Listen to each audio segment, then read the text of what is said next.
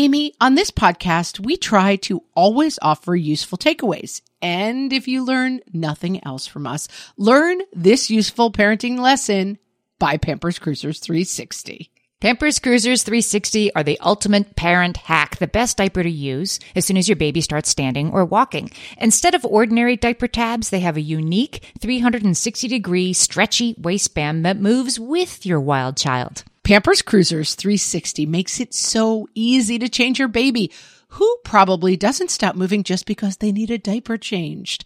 Just slide on to apply and away they go. And fear not, parents, Pampers Cruisers 360 offers an up to 100% leak free fit, and they just got even better with a new blowout barrier. Need we say more? For trusted protection, trust Pampers, the number one pediatrician recommended brand. Download the Pampers Club app today and earn Pampers Cash. Then redeem your Pampers Cash for exclusive Pampers coupons, savings, and rewards. Only redeemable via Pampers Club. Pampers Cash has no cash value. Welcome to Ask Margaret from What Fresh Hell Laughing in the Face of Motherhood, solving your parenting dilemmas one question at a time. Today's question comes from Sheila on our Facebook page, and she says, How do I talk about discipline with the nanny caregiver? I like this question because I think this is something we have never talked about on the podcast, which is interesting because I feel like sometimes we've talked about everything on the podcast, but Amy and I's kids are also older, so they're in school full time. So while we might have babysitters and people kind of helping out with pickup here and there, this isn't something that is a huge part of our life, but it's important when you're dealing with younger kids who you have someone else taking care of for you some part of the time. And I think the simplest answer to this is you talk about it clearly, you talk about it often, and as much as possible, you talk about it in writing. And so your job to start off is to be very, very clear on what your expectations are. If you are a solo parent, I would make a list of what is important to you. And then, stealing from Epic Danger, who we've quoted a lot, I would give each of those things a number of importance. My kid will never watch screens. That's a 10 for me. My kids should eat healthy food. That's like a seven for me. I want it to happen almost all the time. My kids have sunscreen on when they're out in the sun. That's a 10. Wear seatbelts. That's probably a 10. But then you get into a lot of things of I want the caregiver to be actively playing with them at all times.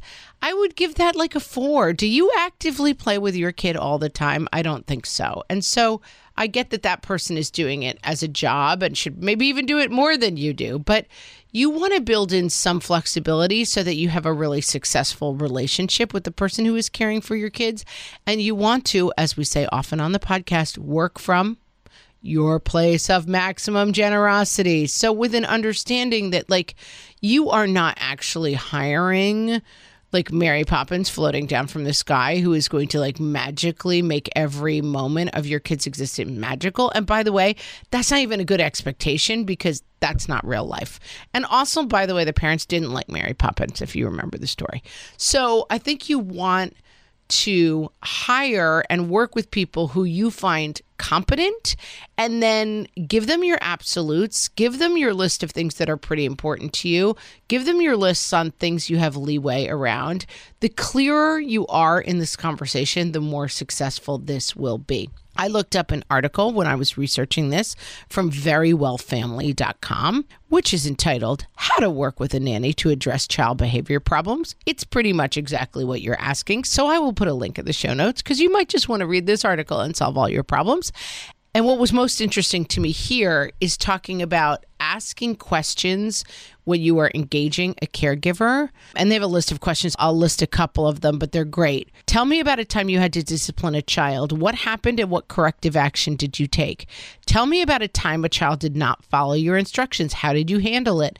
So you're having conversations because my child is studying coding right now and it reminds me of this because it's all if then. If is the variable and then is the outcome.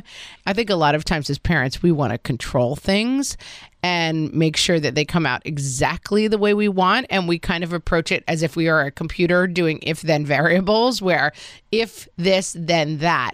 And the reality is, if you have a caregiver who is with your child several hours a day, there is no way to anticipate every single variable that will come up. So you want to engage someone who you trust their basic decision making because it's hard. This is something we're like, we're used to controlling it, and we have to cede some of this control to the caregiver. And so I think the clearer you can be going in about what your expectations are, the clearer you are about deal breakers, the clearer you are about things that have some leeway and have more leeway than you think you probably need. Because you want this caregiver and your kids to be having fun most of the day. You don't want the caregiver to be holding a sheet and being like, ah, your mom said if this, then that.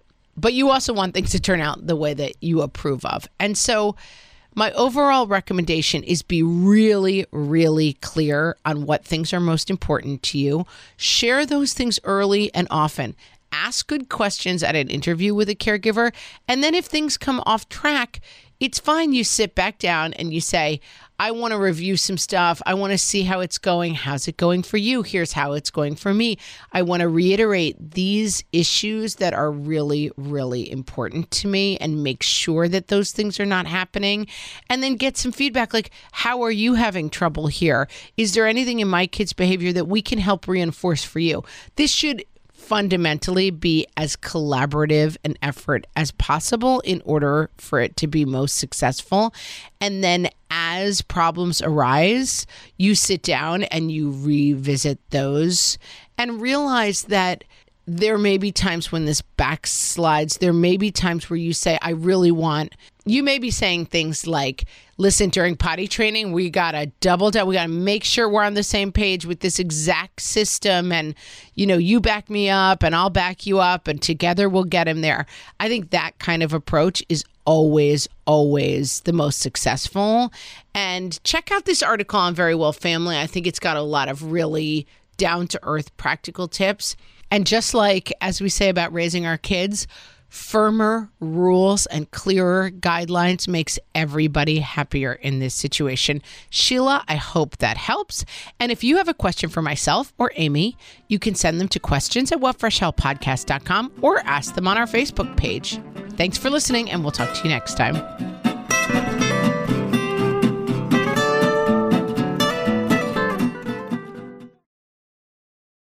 Margaret, it's an exciting news day. An exciting news day indeed, Amy. A few years ago, we launched our first spin off podcast, Toddler Purgatory, hosted by the hilarious Blair Brooks and Molly Lloyd. And guess what? Now Blair and Molly are back with their all new podcast, Unsticking It. You know Blair and Molly as two busy moms and actors, and somewhere between potty training and the pandemic, they both felt like they lost their creative kaboom. In their new podcast, Unsticking It, they are going to talk about how all of us can get back to what lights us up after motherhood. Amy, I need this. Me too. And Blair and Molly will be talking to fellow imaginative minds. We're talking actors, artists, and creators of all kinds about how we can all unstick ourselves from whatever muck we're stuck in. Follow, subscribe, and listen to Unsticking It wherever you get your podcasts. That's Unsticking It with Blair and Molly, because sometimes life stucks.